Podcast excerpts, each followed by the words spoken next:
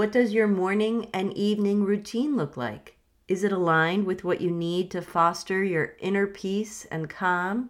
Or does that time look more like mine, where you're sneaking in quick prayers in between checking emails or Instagram reels of yummy food being cooked? Well, let's take the next 40 days to do something about that. Dear Lord, as we step into this Lenten season, this quiet chapter of our lives, please help us remember to be still, to take a pause during our busy days to reflect and remember what this time is for. Some of you might give up chocolate or wine during this time. Still, it's essential to your inner peace to layer in this quiet time as well. Now, don't fret whether it's August or any other month. I challenge you to begin this routine right now. And to enhance this routine, consider grabbing my prayer journal available at my Etsy shop, Rise, Love, Live Boutique. Do you find yourself struggling with constant anxiety, stress, or burnout? Maybe you're navigating through overwhelming waves of sadness or darkness. Has someone allowed you to believe that you're unworthy? Well, then, we're here to debunk those beliefs and help you to overcome them. Hello, my friend, and welcome to the Radiance from Within podcast, guiding Christian women to build their confidence and self worth. My name is Heidi, and I'm so excited to have you here. We'll work together to help you overcome negative beliefs by incorporating prayer, devotionals, and journaling into your daily routine. Additionally, we'll explore the power of words and how they can impact your mindset and well being. Because when you unleash your inner peace, you will find the desire and strength to spread kindness and compassion. Join me each week and unlock your radiance from within. Discover your power and strength and embark on a journey of self discovery and empowerment.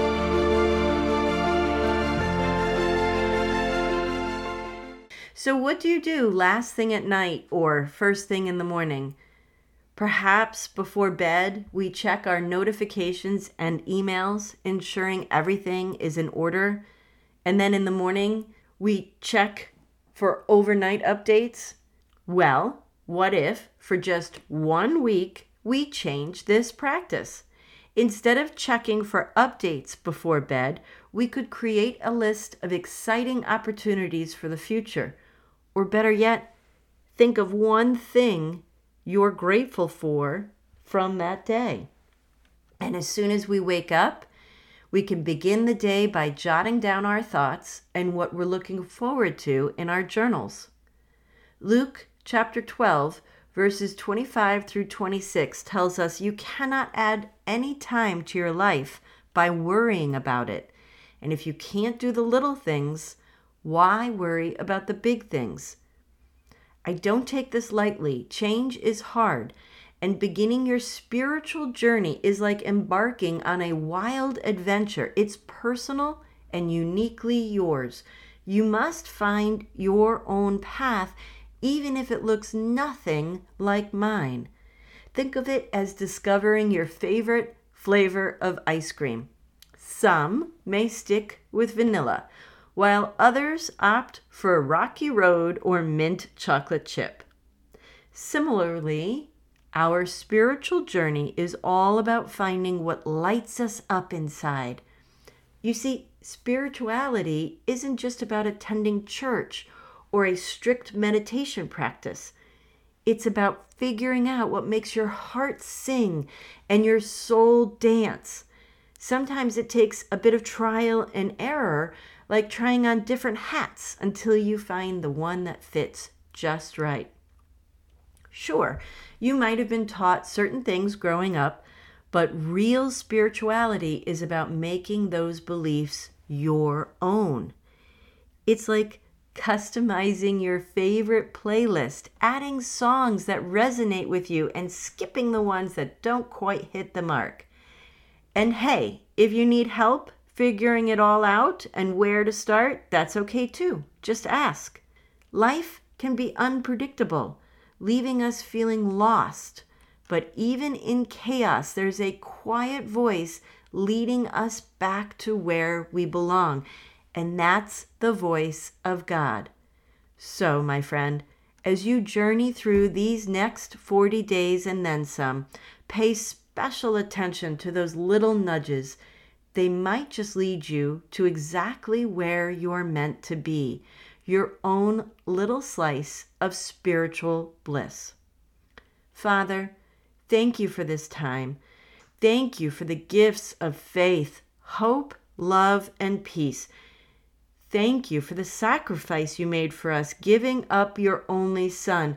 We pray that we use these quiet moments in our day to stop, reflect, listen for you, and find solace in your presence. We lift all of this up in Jesus' name, and the people of God said, Amen. Ah, sweet, sweet solace. Now go and seize the day with your new prayer journal, and I'll see you next time. I believe in you. Now it's your turn. Thank you for joining me on today's podcast. But before you go, a simple request. If this podcast has made a difference in your life, please leave a review where you listen and share this episode with someone who could use a little light today. Knowing my show has impacted your life brings me so much joy. Remember to explore my Etsy boutique to discover the workbook you need most this month. And until next time, my friend, ignite inspiration, spread hope and dance with faith.